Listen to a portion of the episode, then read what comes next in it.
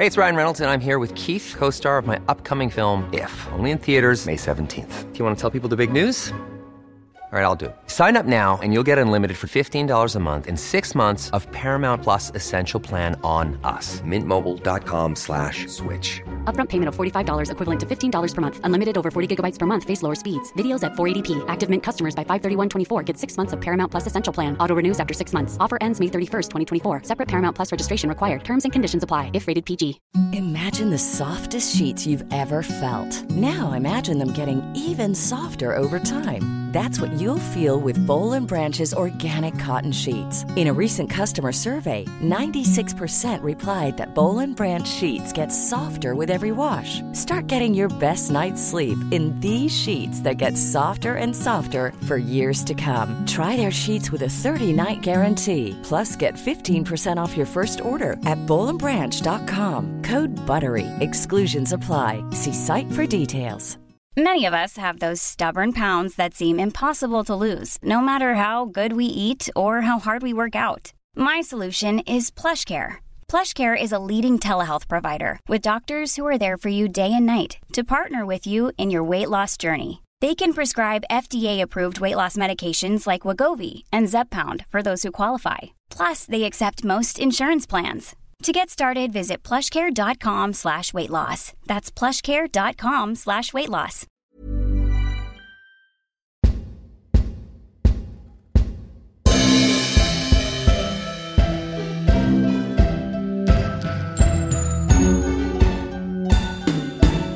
Really 007. Finally, we've got to the Pierce Brosnan section of the show called The Love Is Not Enough.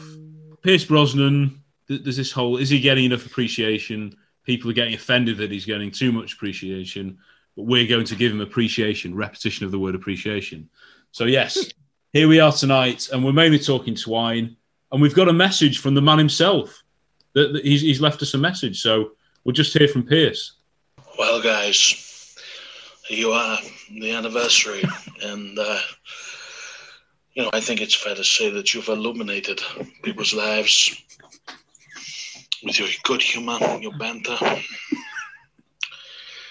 uh, the way that you've dissected Bond, uh, the way that you have uh, brought people in, special guests, uh, fans themselves that you've uh, afforded the time to, which is wonderful. And I think, you know, at this juncture, it's only right that I perhaps give you a song. Uh,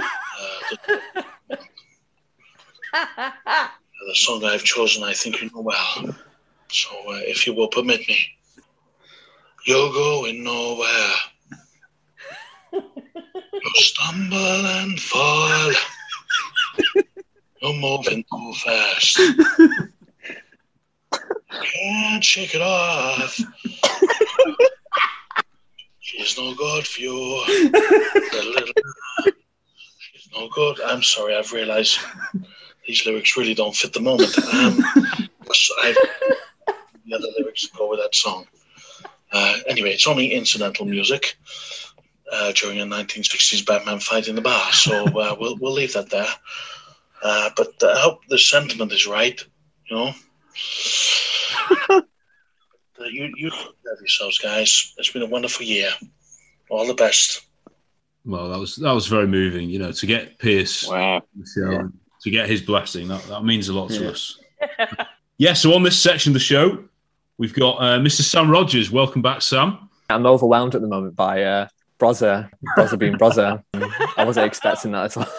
no, no, no. But Brosnan was your Bond growing up on the cinema, wasn't he? So you you're absolutely obsessed with him. Well, I mean, it's, it's well, I actually never saw Brosnan in the cinema when he was when he was Bond. It was Casino Royale ended up being the first, but I watched GoldenEye in the cinema for its uh, 20th anniversary, I think.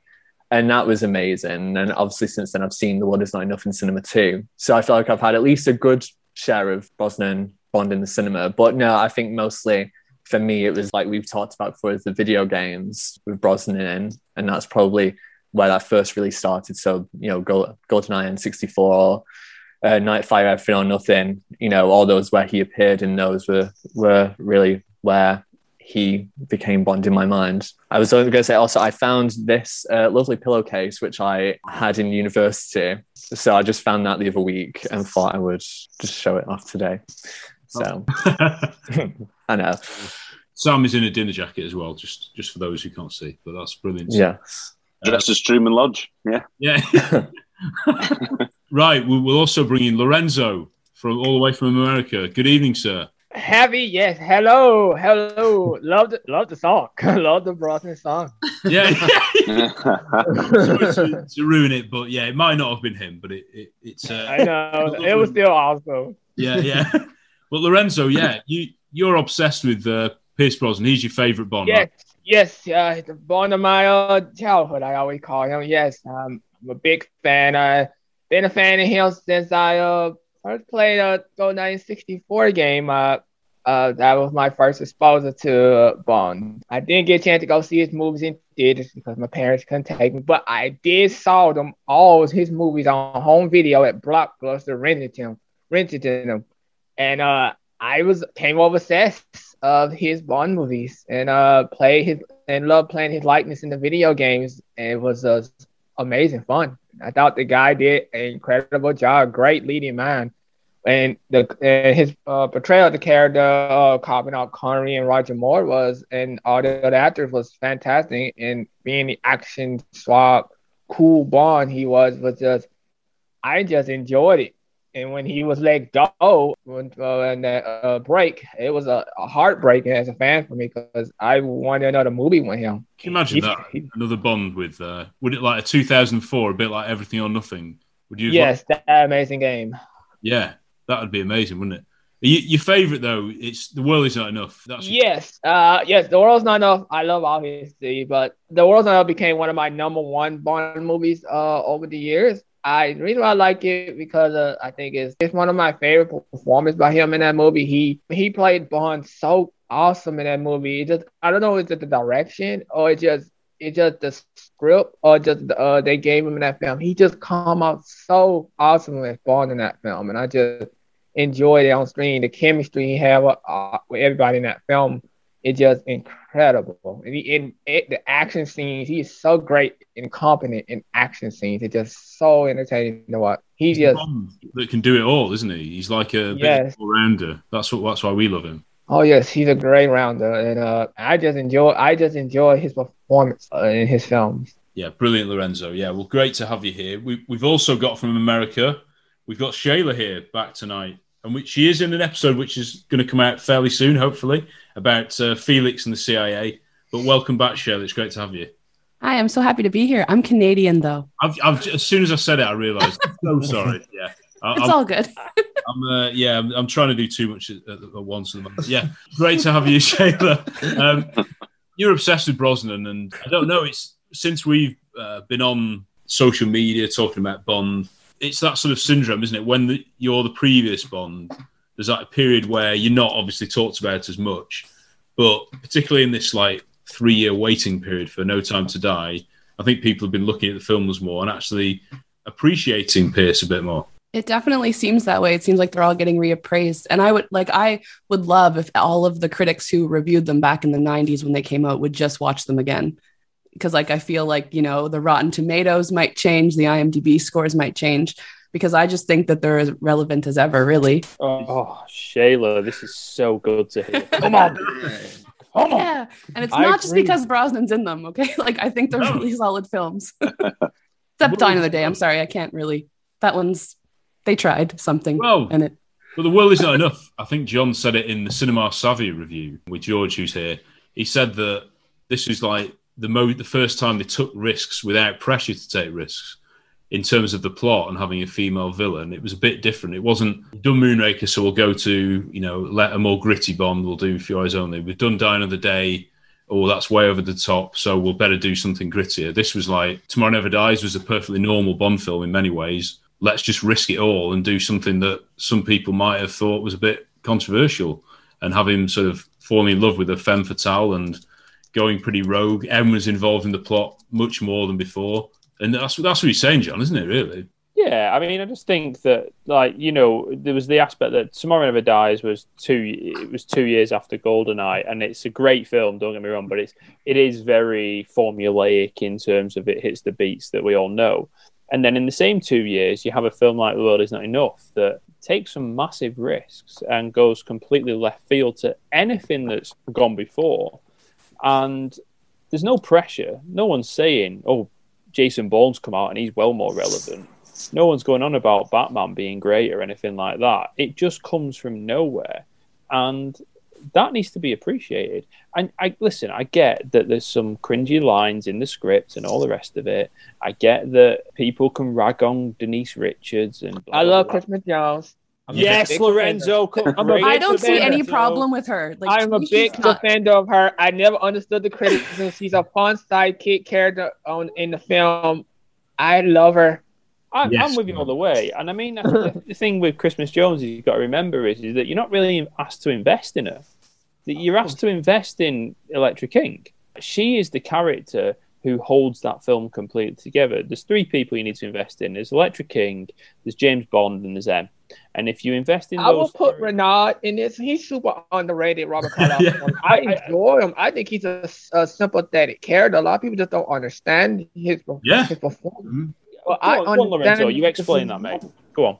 you see where he uh, how he's in the film like he's saying how he can't uh, he feel he can't feel any pain you know he feel very sympathetic for Electra he very uh in love with her even though she might be using him you know it might be a red but he kind of feels sympathetic for the guy 'cause even when he dies when he give that look to Bond like he tell him thank you with uh uh uh, uh killing me because he and then he would talk with the M he was talking about how much he you know he's in pain and stuff how he uh you you feel sympathetic for him. Uh, I, and I do. It's potential in him. He could have been something great. They had gave him more to do, but I like the direction with him. I think he's super underrated. I guess a lot of people just don't understand it. I will say. He was used as well, wasn't he, by Elektra? So there's there's quite a lot Yes. really going on, not just Bond being used, but him. Yes. And I find too, like they're like, because I find like the biggest one of the biggest complaints is that you know he was built up to be so big, but then he wasn't. But that's what I think is cool. Like MI6 was running off the intel they had of on him at the time before Elektra sunk her teeth into him and sort of changed him. So like he's a disappointment, sure, but like that was a cool. It's a cool thing because he's built up, but he he's changed since all of the information that they had previous. So I don't know. I thought it was like a cool kind of thing. I don't have a problem with Renard either. We've got three other guys who are, I'm sure, desperate to chat. Uh, Brosnan, we've got Evan Leiter here, uh, Evan Cochner. We've got Evan here. Good evening. Uh. How's it going? How's it going? I'm also uh, from America. Uh, Yeah. not- I was going to introduce you as from Canada, so sorry about that. that's that's okay. Yeah, no, I'm happy to kind of jump in in this world is not enough uh, segment. I listened to the deep dive y'all did on the movie, and it, it was a deep dive. I forget if it was five or six parts, uh, but it definitely most likely would cover almost everything that I would say. And I was, you know, I was just happy to see that there was some some love for the film out there. I watched it the other night just to get ready for this, and it was just the right amount of time for me uh, taking a break with the film because it's always a problem with with Bond films when I've just watched some of them out. Uh, like Goldeneye, I've just seen it so many times that it's sometimes hard to get in in the moment watching Goldeneye again. You know, it was over a year since I last saw it, and I watched it again, and it it was kind of like, uh, wow, okay, I almost a new film. Just I hadn't thought about it, hadn't really examined it, and I forgot how punny it was. Uh, just how many uh, puns and quips. I love the puns and quips. crypts movie, in that film. so heavily loaded. Just the first scene in Bilbao uh, when Bond comes up in a few minutes with like five or six different ways of making fun of, of Swiss bankers. I'm like, it's like a, a comedy sketch routine where it, in you know improv comedy. It's like think of everything you can do to make fun of a swiss banker. And he's like okay all right just you know you can you count to three? You're not good at giving people their, their money back. Ooh this uh, world war ii and I'm like wow he's I mean, they really, really pack it in there. But then the whole movie is just, it's a weird inflection point for the series. I mean, because, you know, you've already mentioned that, you know, Tomorrow Never Dies is just a very classic Bond film in terms of hitting all the beats, and then World is, is Not Enough is kind of the start of really shaking up the formula, uh, doing some things that just had not quite been done before. Uh, involving M as a character, which you know later on, it, you know, in the Craig era, becomes dominant. You know, the four release Craig films, you have M heavily invested as a major character, and I do think that goes back to uh, World is Not Enough.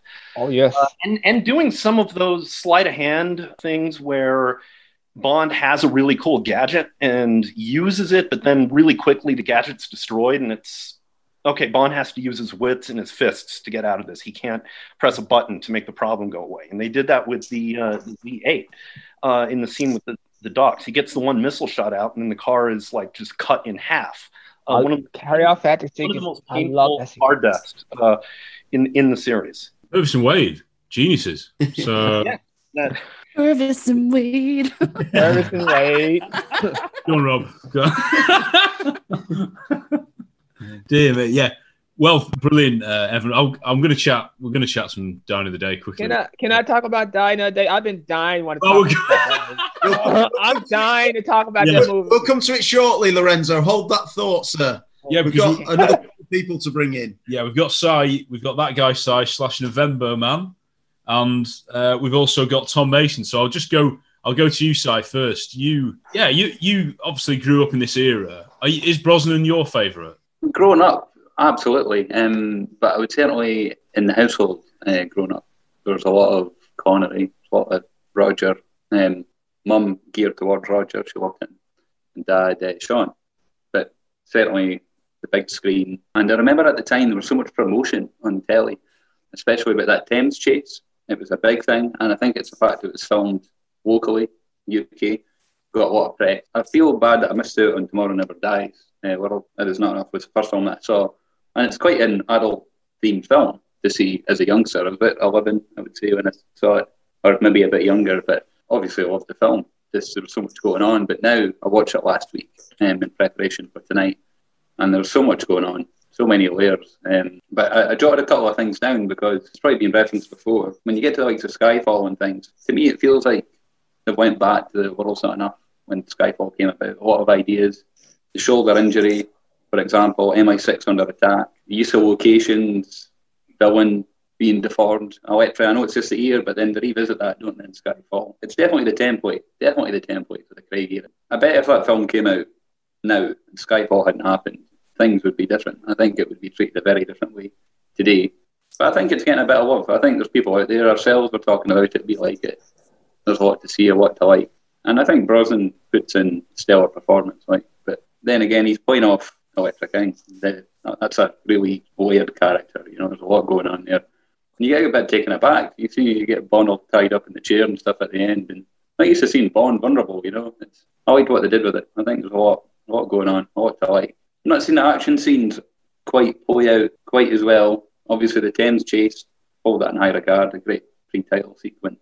But there's just something about some of the action scenes and the world's not enough. I really like the drama. The drama of it all is a strong, strong point. But maybe you'll agree or disagree, some of you, that the action scenes, I don't think if Martin Campbell or John Glenn got his hands on it, I think it would have been top tier. I think the Parahawk is the Parahawk scene, is that what you call it? The- Yeah. Uh, I, love the act. I, I might be the only one to say I love the action sequence in Twine. I think the action sequence is super underrated. Uh, a lot, I hear a lot of people say. I enjoy every single action scene in that film. It's it, the pace is good. It's, the music in it is fantastic. Devin that caviar factory sequence by David Arnold is just exciting and fun. I love the action sequence in Twine. Oh, to- no, I totally agree. The, the sequences are good, but I just, I don't know. I, maybe it's Michael Apted. He wasn't. I, I think that that type of film to him was quite a big budget, big production film. Whereas I just, I just prefer the flow of the action sequences in the other Brosnan films at that. But I actually had a question for Lorenzo and for Sheila. Oh, um, brilliant. if that's okay. And what I was going to ask was the Bond films are really British, like a really British film. And you guys are maybe more used to seeing the likes. What, what's the appeal of the Bond films to you guys? Because when I think of Brosnan in the 90s and things like that, Michael Bay and all these big, big action American films are out there. What's the appeal? There'll be a lot of British DNA in the Bond films. So what's the appeal of these films to you guys? If you guys are on, and, and Evan, of course, what what what what, what gets you going? What, what what do you like about these films? What's what's the appeal? I, I think we, we, a lot of us are British and we like these over here, but it's what talks to you guys on the other side. What would you like about it? It's just the spy, like the spy genre. Like he, he's just so suave and like, and he's uh, like he's such a cool character that I I don't know. I just uh, you you kind of want to be him. Like you know, you watch the films and even I'm like, man, I wish I could do all of the things that Bond When I was, can do. yeah, I mean, when I was a kid, I, I thought you know, Bond was just the most cool thing I ever seen because I never seen something like a character like him before, wearing a tux and going on these missions and just doing all these cool things. It blew me away as a, a eight year old, nine year old growing up. And I said, and the action in it was just so exciting and just you intrigued by it. You just couldn't get enough of it. And then you make got video games based off it, and you get to play those scenes in the game. You and like in the movie, you say, "Wow, that's super cool." I, I think that's like the uh the spy stuff in it. Just you have a great leading man like Brosnan and with charisma and charm. And just they got to go along with it. I'll bring in Tom here because Tom, I don't know whether you intentionally are you, are you dressed as Valentin Zukovsky there, Tom? Intentionally. It looks Now you good. The white tux though with the black lapels, beautiful. You're a big uh, Brosnan fan as well, and do you, which, Oh, yeah, yeah. which do you think is your favourite of the four? Tomorrow Never Dies. I think it's. I, I'm one of the few people who say like it's my favorite of all. of the Second Bond. favorite. Tomorrow Does my second favorite. I'm a big love for that movie. It's just it's. Um, I've, I've always kind of described it as it's, it's kind of like what you've said in, in in passing with it, which it kind of takes for me all of the things that worked about the Connery and the Moore and the Lazenby films and adds a modern bit and kind of sticks it all in a blender with sort of a modern edge to it, and you get sort of a, a 60s, you know, 70s Bond film made in the 90s. And I think to me that just it's really unique. I think I've said before um, that for me, sort of each of the four Brosnan films feel like a different era of Bond. They're so different. And I don't think, other than maybe Timothy Dalton, you can really say that about any other tenure because they, they do have some sort of overlap. And I think having four different directors, all with their own sort of tone, like that, if you look at Goldeneye and Die Another Day back to back, you wouldn't think there was the same amount of time between them. Basically, it's like you know Spectre and No Time to Die. I know we haven't seen No Time to Die. so Maybe that's going to be as different as from Spectre as as, as Goldeneye is to Die Another Day. But it's just that's what I think the appeal of the Brosnan era to me is just the variety of it because they're all kind of the same. And he's his performance changes, but he's obviously the constant, and then the surrounding cast is the constant. But they change so much. Like I'm, other than, I mean, maybe as I say, Timothy Dalton is possibly the only because License to Kill and Living Daylights that's are very different films, but there's such a variety in it. That's why I've always kind of been a very strong defender of that of that era. Because a lot of people kind of decry it as being, um, you know, oh, it's '90s crap and it's action. movie. Oh no, no. I disagree. I, I disagree very strongly with that as well. Tomorrow Never Dies. When I love a lot that that movie. I'm a big fan of the Paris Carver Bond relationship and that the angle in that film. I think Teri Hatcher and Brosnan got underrated chemistry in that film. I love their scenes together, and I like the angle in that film. And I love Jonathan Pryce's Eddie Carver. He's my mentor because he's so over the top, campy, and fun. I love his performance.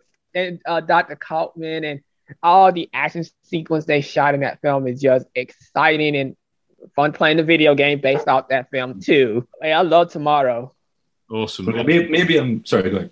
No, no. I was just Yes. going to say, uh, Sam has written an, an article on License to Queer, David's uh, Hmm. website recently, which is so good at like comparing The World Is Not Enough to On Her Majesty's. And it's just, again, if you read that, it brings out even more layers to the film, Sam. So just, just tell us a few of the things you sort of noticed from comparing them. Yeah, well, it's one of those things where I feel I feel like you know because I owned the was enough on VHS, and then you know I've I caught I think even like the first time I saw it, I was like, there's just little bits. I think because I there was one time where I watched that one after On Her Majesty's, and I was like, there's just things here, but you just would never write them down. And then I think at the beginning of this year. When I usually start writing things, I will usually just write notes on my phone. And once it gets to a certain length, I'm like, right, I need to move this to a Word document. For that article, I was literally just writing points all through the year and I got to about 30 different points. And I was like, right, I do actually need to write something on this. But I mean, one of the main things that I, that I think is important is that, you know, a Bond film isn't just great because of Bond or the actor. There's a lot of elements around uh, around that that make it work. And, you know, everyone knows them. You know, the gadgets, the cars, you know, the, all the all the side characters, the MI6 regulars, the villains. You know, for me, one of the important, most important part is is the women. You know, I think you know they have such a different relationship to Bond than any other you know character in the films do. And I think Elektra is just so complicated, and you know she's got so many layers, and you could really two different people could have completely different perceptions of who she is. And you know, my whole perception is that you know you know when bond is saying about oh stockholm syndrome whatever that that would be you know her fallback if any if she was called out on a public level that you know she was kind of like forced into it into this master plan. But i think she's just such a sociopath and she's so like for me she feels so fame hungry that she wants to be well known and she wants to be rich and she wants this power and she'll do anything to get it you know she'll she will you know chop off her earlobe to make it seem like someone else has done it, she will go to those lengths. You know, she uses two of the you know strongest men at the time, Bond because of his reputation and Renard for his reputation as a terrorist. And so the fact that she can you know wrap them both around her finger is just really interesting. I think you know, putting her side by side with Tracy, who I also think is very complicated, and you can also take, you know, a lot of different, you know, perspectives on her. I think there's definitely a good argument to say that they were kind of maybe directing Electra and, and making her to to be a Tracy 2.0, but completely you know strayed off a different to a different path. I think as soon as I realized that in my mind, it just made the film you know so much better. Like I've always found it a great film anyway, but I mean it's definitely I don't think it's ever going to go outside my top ten, and I think it's very underrated and it's for the elements that perhaps aren't to do with Bond directly. I think it's probably the best Judi Dench Bond film in my perspective. I think it's just the right balance of utilizing Judi Dench as an actress, what's best for the story, and having her actually linked to the villain in that way is great. And like has been what has been said before, you know, Skyfall does a similar thing with M and the relationship with the villain. But I kind of prefer how it's done in the world is not enough. I think in fact my only complaint is that I would love to just see a bit more between Sophie Marceau and Judi Dench because I feel like there's probably a bit more. And I think many of us have those stubborn pounds that seem impossible to lose, no matter how good we eat or how hard we work out. My solution is PlushCare. PlushCare is a leading telehealth provider with doctors who are there for you day and night to partner with you in your weight loss journey. They can prescribe FDA-approved weight loss medications like Wegovy and Zepbound for those who qualify. Plus, they accept most insurance plans. To get started, visit plushcare.com slash weight loss. That's plushcare.com slash weight loss. Hey, it's Ryan Reynolds, and I'm here with Keith, co-star of my upcoming film, If, only in theaters May 17th. Do you want to tell people the big news? All right, I'll do it. Sign up now and you'll get unlimited for $15 a month in six months of Paramount Plus Essential Plan on us. Mintmobile.com slash switch. Upfront payment of $45 equivalent to $15 per month. Unlimited over 40 gigabytes per month. Face lower speeds. Videos at 480p. Active Mint customers by 531.24 get six months of Paramount Plus Essential Plan. Auto renews after six months. Offer ends May 31st, 2024. Separate Paramount Plus registration required. Terms and conditions apply if rated PG.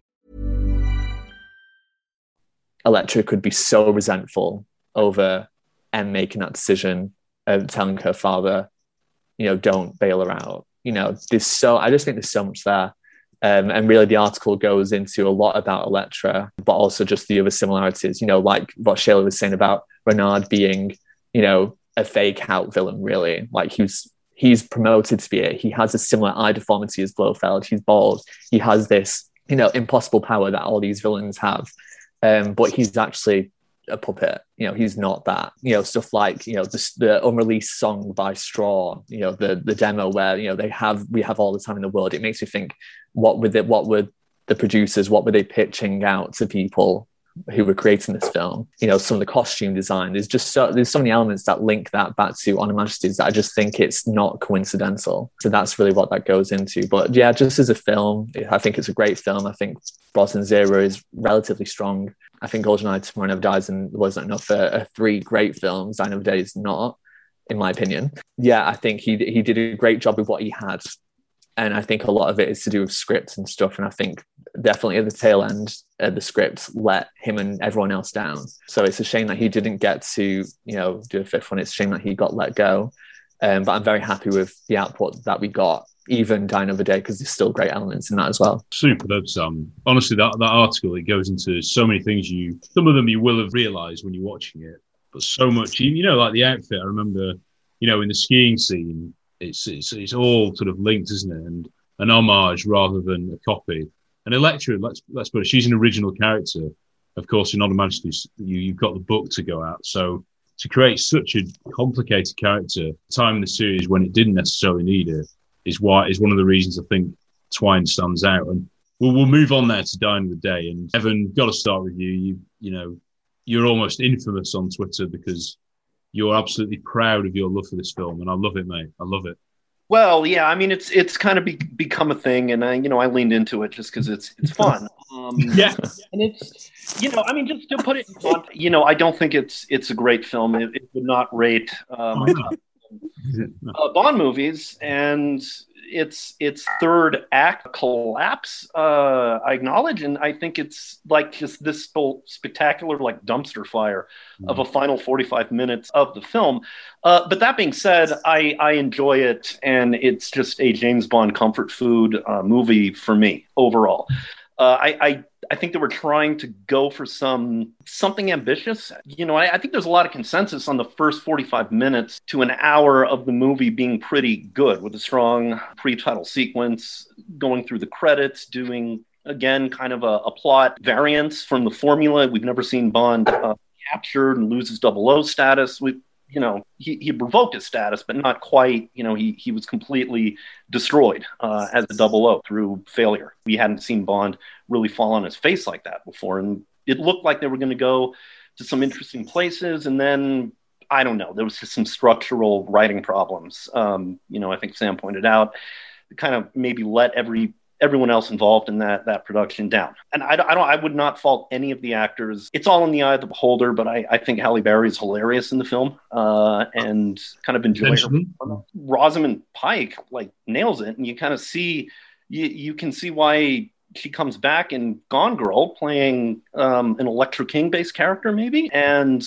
really nails it there. But I, I just think on the whole, if you look at at Die Another Day, there's it's almost like what an, an MCU James Bond movie would be like because it is so driven by quips and one liners, zany, devil may care plot where it's just, you know, halfway through it, it just stops really just caring about being grounded and it just flies out onto the limb of, okay, it's a space sci-fi superhero James Bond movie genre mashup, which you know it didn't quite work, but I think it's it's kind of a spectacular failure, and I I enjoy watching it. So that's kind of where I'm at with my my Die Another Day uh, apologia, uh, if you will. But so I, I would just say if you think of the film, if you just really try to just enjoy the film, it's it's possible to do that. Yeah. I, I think it's a very, very. I mean, there's so many things that if you look at them individually, they're like pretty cringeworthy and and you know not not great. But I don't know as a as a whole film, it's pretty it's pretty easy to watch and it, it's so easy to follow. Like as in the plot, you know, it's ridiculous, but do you, uh, do you know what I mean? So you can just sort of leave your brain at the door and stick it on, and you know, for some people, it's obviously way too much and and you know way too far that that direction. But you know, I personally have a little bit of fondness for it in that regard. Shayla, you're a massive Brosnan fan. Um, but I've not heard you mention Die the Day. So what do you think? Good one. I'm I mean, I recognize that it's also like, you know, not not the greatest film ever created or anything, but I think there's so much positive stuff to pull from from it. Like, you know, the torture stuff is really cool. They they did some really cool things. The sword fight. I thought the ice palace was cool looking. I mean, like it just had some it had some great stuff in it and the car chase. And so i just i try to focus on those positives and like you know and miranda frost incredible uh, pierce knocks it out of the park. Like i just feel like he constantly got better and better. And so i just i just try to focus on the positives you know? I, I don't think the film should be thrown in the toilet for like a seven second uh, crappy tidal wave you know? Like there's more to it than that. I appreciate two different tones in that movie and i love it I appreciate being the first half what it is, and I definitely appreciate the second half when it goes over top. It's like a fun ride. It's just you want a fun ride, just enjoying what you see and just being entertained. I love it. Oh, God bless you, Lorenzo, man. Brilliant. God bless So you, fun. man. I appreciate being a spy thriller in the beginning, and I appreciate being a, a fantastical, over the top, fun hour of a movie that is it. I'm on the fun ride. I love the Madonna theme song. I think it's a fun theme song in the title sequence. I appreciate the different direction they did with it. I know a lot of people say a lot of negative things. Yes, uh, the, the slow motion, the dialogue, and uh, all that other stuff in Lee Tamahori's uh, wherever direction you wanted to go with this movie. I- and but over the years, I started to appreciate and just say, you know what, forget all that and just take what it is. If you want your serious, gritty Bond film, you have you have Casino Royale and other films in the series. Dino Days, like the t- it's a two different tone of film. You got your spy thriller, you got your over the top fun. It, it, I think it does a good job having balancing both. My opinion, I and I love it. Preach, Lorenzo. Preach, man. And I love the kite surfing scene. I love the invisible card. I never understood over the years why do people hate the invisible card. I love it. If you can have a car turn into a submarine and spy on love me and praise that to the king gonna come, a car turn invisible is not a crime. That I thought it was cool. yeah, absolutely. Absolutely, yes. It's and cool. you get to do and then you get to do that the video game everything or nothing. I love the invisible car. you- you're going about the invisible car, and we had a pre we had a question earlier on from Gert, and he said, when you are contemplating and reevaluating these films, so let's talk about it from the Brosnan era. Do you ask yourself sometimes, what would Ian think of all this? so, so let's let's go for Our dad. invisible car. Uh, no, not Ian Pickup, Ian Fleming, both great in different ways. Um, so more than Ian Fleming, I think. I, I taking that a bit further, Shayla, let's talk about the Brosnan era. I, I actually think what the, in some ways the most far removed from the from the Fleming books, but I would actually say the female aspects and some of the women characters are so well written in that era. Why don't you just give us your thoughts on some of those characters from that era?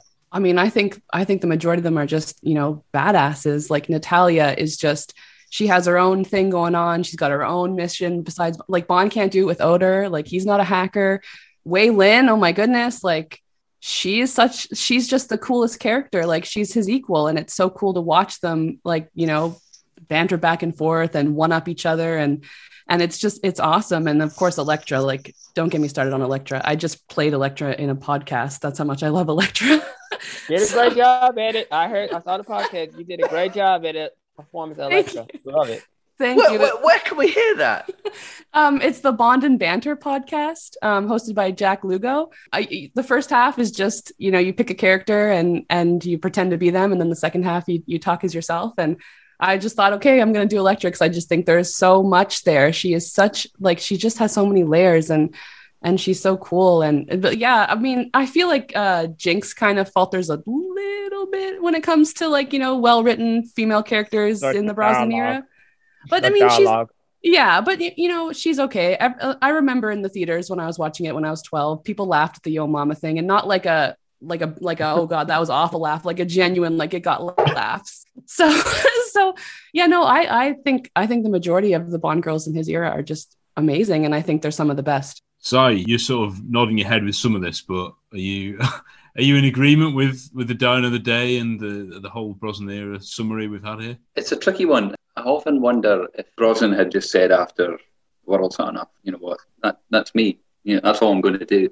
I feel has Die Another Day tainted his films up to that point eh, because it's the one that people I feel if you're not talking about the positives of Goldeneye, you're talking about the negatives of Die Another Day, and the two in the middle sometimes get a bit lost in the mix. But Die Another Day is fun. Say what you will, and it's very much a moonraker of the Brosnan, the Brosnan era. But I really quite like the first half. The second half is a different film. It's it's such a bizarre film, Die Another Day, but there's so much. It's got that Arnold score that I like so much, and it's got a lot of the Bond elements that I like in it too. But had the world's not enough been had people taken to it more at the time, I think they probably would have went with that again, maybe in Die Another Day. You know, you know, like at the beginning when he's tortured and captured, it's so brief, it's so short. Like had the kind of went on that a bit more, uh, I think it would have been a very different film. But then again, it was a 40th anniversary film, wasn't it? And it was, oh yes, it was 2002. So you had the likes. I know the Bourne Identity came out, but you had the likes of Triple X, and you had all these big films coming out at the time. So it was a film really just reacting to the time. But like if it's if it's on the telly, I'll I'll watch it. I'll, and I'll put it on from time to time. It is a fun, fun film, but on the grand scheme of things, it's definitely not my favourite Brosnan film. It's definitely not my favourite Bond film, but there's a lot of love for it here tonight. Lorenzo clearly loves the film. Yeah, yeah. um, all, all of it. I love it. I love Um, it. it, it does. It hits a lot of beats, but I think is, is there not a part in, in the film that they try and acknowledge all the Bond films? Did I read that? To, Up to that point, so I think you need to pay close attention to see it. But I think when they get into the scene with Q and things, there all sorts of know Rogers films and gadgets on the wall and all sorts of stuff. So, Yeah. Mm. but it, it, it's, it's a really, really ambitious film. I totally wish Brosnan had got a fifth one, but it is what it is. Make of it what you will. I think times maybe been better to it because you know it's quite light-hearted. It's a bit of fun. But yeah, if I had to pick between World's Not Enough and Die Another Day, I would definitely take World's Not Enough. But Oh, yeah. I won't. I won't ignore Die Another Day. There's a lot to like. There's a lot. To And I was going to say, we, we talked a bit about this, I think we did in the No Time to Die, sorry, the uh, Being James Bond uh, documentary review.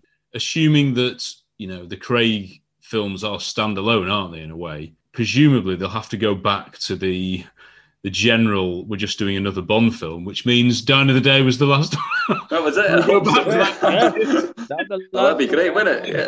They But, still go um, back to the original canon. Well, yeah, yeah. I don't mean it, you know, it directly follows, you know, 10 minutes after, um, like uh, Quantum famously did. But yeah, Tom, in terms of like the legacy of these films, uh, particularly Die Another Day, like Moonraker's got so much more love recently because I think people appreciate that it is what it is. It's not, it's not trying to uh, take itself seriously as a spy espionage Cold War thriller or something. It's just a fun Bond at the time. You've got to remember this was done in 79 after, of course, Star Wars and Superman, and it was that let's go to space kind of thing. Do you think Die Another Day has a chance of having some kind of legacy like that maybe in 20? God, I hope so. I want that movie to get, get praised in the uh, Rotten Tomatoes score. I want that movie to get praised. Well, we're praising Firstly, I would say that I think I think Ian Fleming will be spinning in his grave from like only lived twice onwards. So you know what he thinks of Brosnan is probably irrelevant. I mean, and I love you. What do you Twice, think? So it's, Same joke. so far away. But I, I have this personal sort of feeling that there is no such thing, with very few exceptions, no such thing as an objectively bad film. Some people try and present the thing there is there is an objectively bad film, like sort of even things like The Room. People say is objectively, but why do I enjoy watching it if it's objectively bad? I mean, yeah, it's not it's not like it doesn't fit the, the standard criteria of you know cinematography and direction people would think is is a good film. Yeah, I'm not going to pretend it's you know The Godfather, but it's enjoyable, and that's why I watch films so is to enjoy them. And I think when I watch Die Another Day, I really enjoy it. And I'm not going to again pretend that it's got the deep messages of some other films or, or Bond films even. But um, yeah, I, I mean, the last time I watched it, I pinpointed to myself the exact point went off the rails to me, which was the the Bond Jinx conversation about mojitos and every line of dialogue Yeah. feels like it was written on set that day, and it was just it's so it, it, it's terrible. People talk like in real life, isn't it? no, no. It's, it's just, and it's like Wow, you, can, you can see, like, as, as, I, I agree that, like, I don't think Halle Berry is anywhere near as bad in that film as some people say she is. Uh, But that scene, like, even even I love Pierce Brosnan's Bond, and you could tell him he's struggling so much with it. And I think that's the bit where some people maybe maybe started leaving the film, and maybe when the Invisible Car comes along, they don't give it as That much. people complain you know, about that. People complain when the Invisible car or when he goes to Iceland, when the movie people say when the movie goes downhill. Yeah, I, I totally disagree with that. I, I, I'm on board. with- But again, I was a child when I saw it. So maybe I've got like nostalgia, but I do love it. I genuinely love the invisible car.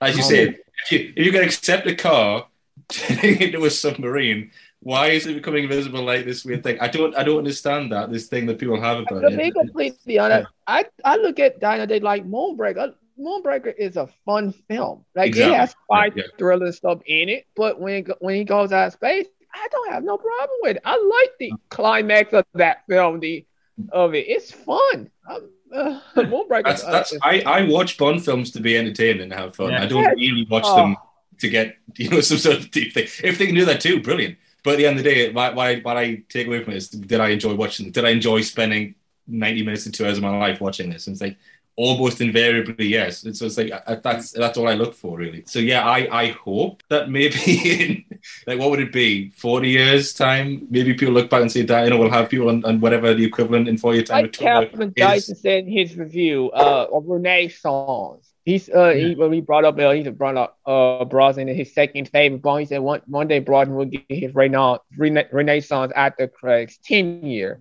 I think he will get appreciation for his amazing run as Bond. I think it's gonna happen. Hopefully, I think it will be analogous a bit to the I think reassessment that has broadly occurred with Roger Moore, uh, because I remember very distinctly how much like Roger Moore was just held up as the negative example of Bond. Uh, how common it was where people would say, "I like Connery." I don't know what those Roger Moore movies were. They were just goofy for kids couldn't take them seriously. Over and over again there was a lot of just critical contempt uh, for roger moore and those films. And i do think in the last five to ten years there's been a reassessment and kind of an appreciation broadly for all of them. I mean, for all seven Roger Moore films, deservedly so, for different reasons. A lot of it is just you go back and you just get a lot of variety. I mean, you have Live and Let Die that touches on supernatural elements. You have Man with the Golden Gun that touches on, you know, kung fu movies at that time period. You have Moonraker that hits on Star Wars. I mean, it's just so many different like just genres and aesthetic elements just go into those films. And I think it's the same looking back with a lot of the Pierce Brosnan movies of how it hits on all the notes of of a lot of 90s action movies that I think are gradually just being more appreciated for the time and just for the style. And you go back and it touches just aesthetically on just a lot of cool elements of the time period that I think will and have been kind of coming back, and it's kind of a cyclical thing. That that broadly, I do think that you know Brosnan will rise. And, oh, and what that should be the name of his documentary, Brosnan. um, I'll just leave the you know before the Craig uh, guys have just given up all hope of speaking. Well, I'll just let George have a quick say on on Dad because he, he's a big fan of that film as well. Yeah, absolutely. So, Die Another Day. Well, I'm going to go to Wars on it first because you know that came out when I was three. It's the first film I saw. Not the age of I think I was four or five on like a VHS recording. And a really interesting point I've been thinking in the last sort of 20 minutes is that when you look at like the generations of Bond fans, if you look at the Brosnan era, it's the video game era, right? Everyone that was young at that point probably had a console or a friend that had a console, and there were so many games coming out so often. I think there was another entry point into the Bond franchise for younger people and that's something I had. The uh, we had the world is not enough PS1 game. We, we had a VHS recording of it when it was on ITV. So I think that was a really big jump in. But when you get to Die Another Day, and this is what's kind of comes to me tonight, so I'm trying to get the words out right. That was 2002, and if you look at the state of cinema back then, you know where we are now, we get superhero films seven, eight a year, which is fine. You can enjoy them. I enjoy them. I get a kick out of them. But when a Bond film came out, that was the event film and it was every X amount of years. Whereas obviously now we're waiting six years, but that's a different conversation. And you know, Spider Man One came out that year. A couple of months before, you'd had X Men, you'd had Blade, but Bond was still the elusive big cinema experience. There hadn't been big franchises. I think Lord of the Rings was was it the second one at that point? Chris would correct me if he was here. And of course, you've had Star Wars, which is engineered at kids as well uh, in 2002, the prequel trilogies. I grew up with them, and I'll defend them to the end earth as well. Maybe that, maybe that's why I like Die Another Day so much. So it, it's one of them where I think Die Another Day came out at the right time for people of maybe a certain age, but obviously a, a, big thing is without getting into the Craig stuff yet.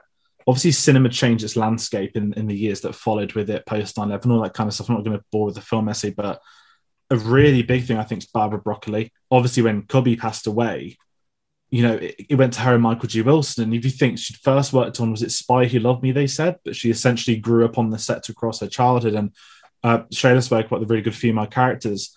I don't think there's any coincidence that she was starting to have a massive input on these films.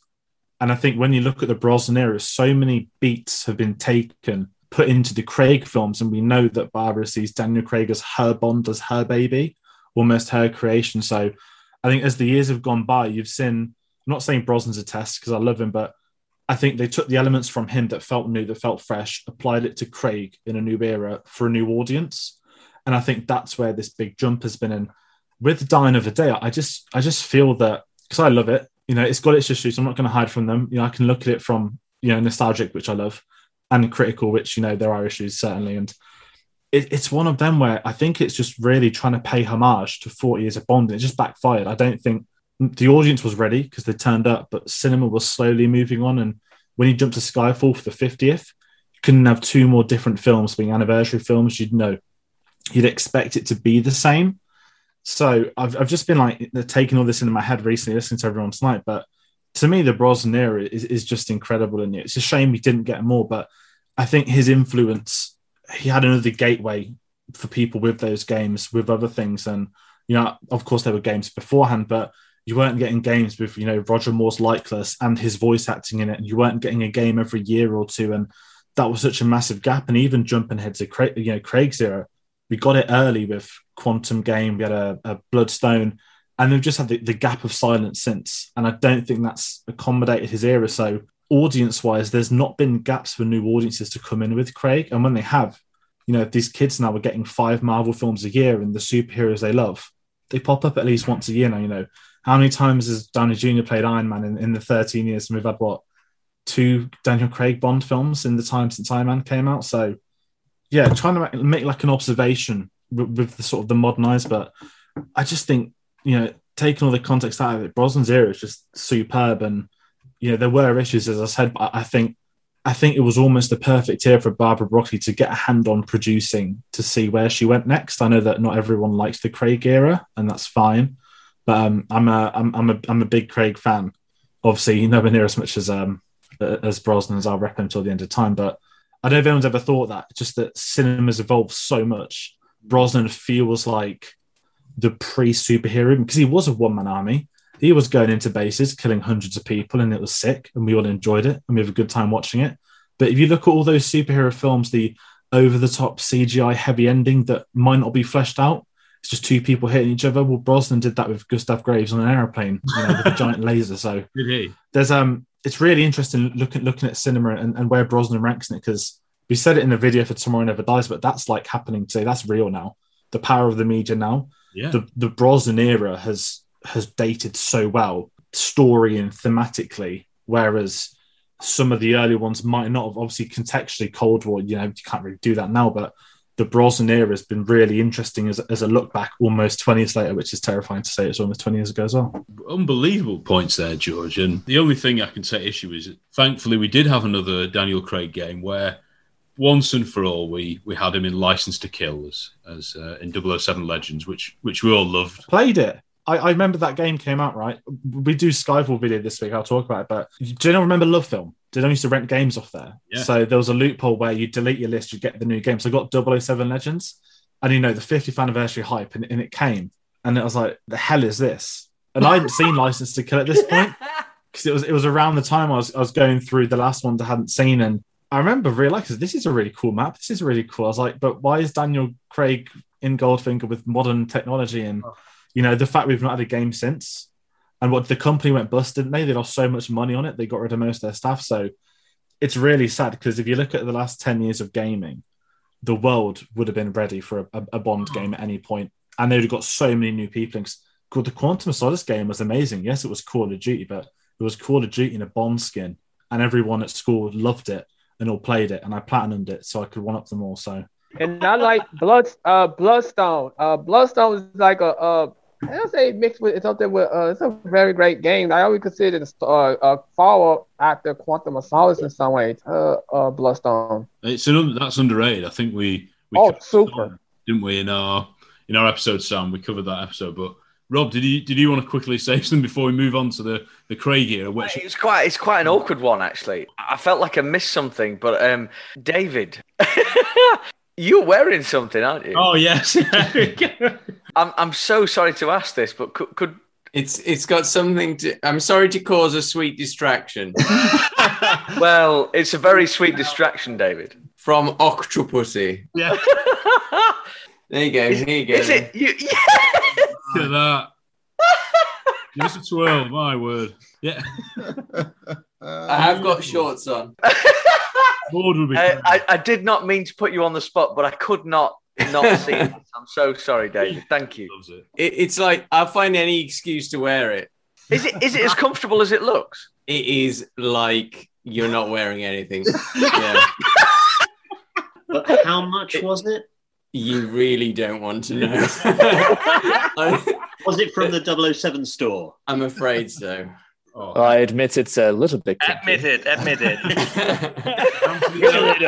It's a little kinky. I was like, this is the most ridiculous thing, you know, for not that I subscribe to the gender binary at all, but to buy a women's dressing gown from the 007 store.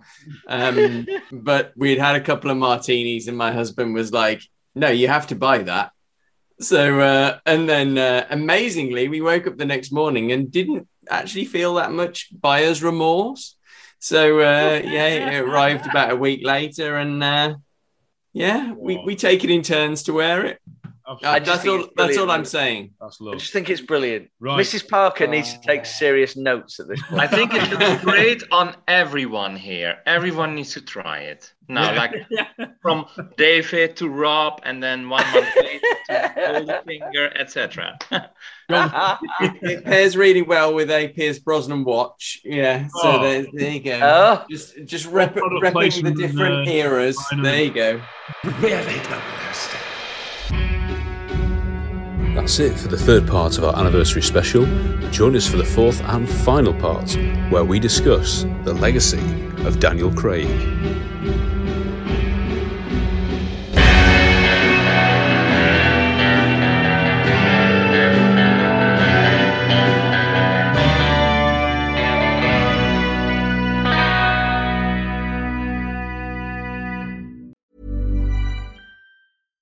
Hey, it's Paige DeSorbo from Giggly Squad. High quality fashion without the price tag. Say hello to Quince. I'm snagging high-end essentials like cozy cashmere sweaters, sleek leather jackets, fine jewelry, and so much more. With Quince being 50 to 80% less than similar brands. And they partner with factories that prioritize safe, ethical, and responsible manufacturing. I love that. Luxury quality within reach. Go to quince.com slash style to get free shipping and 365 day returns on your next order. Quince.com slash style. How would you like to look five years younger? In a clinical study, people that had volume added with Juvederm Voluma XC in the cheeks perceived themselves as looking five years younger at six months after treatment. Look younger, feel like you. Add volume for lift and contour in the cheeks with Juvederm Voluma XC. Reverse signs of aging by adding volume to smooth laugh lines with Juvederm Vollure XC. For important safety information and to find a licensed specialist, visit juvederm.com. That's J U V E D E R M.com. Not for people with severe allergic reactions, allergies to lidocaine, or the proteins used in Juvederm. Common side effects include injection site redness, swelling, pain, tenderness, firmness, lumps, bumps, bruising, discoloration, or itching. There's a risk of unintentional injection into a blood vessel, which can cause vision abnormalities, blindness, stroke, temporary scabs, or scarring. Talk to a licensed specialist to find out if it's right for you.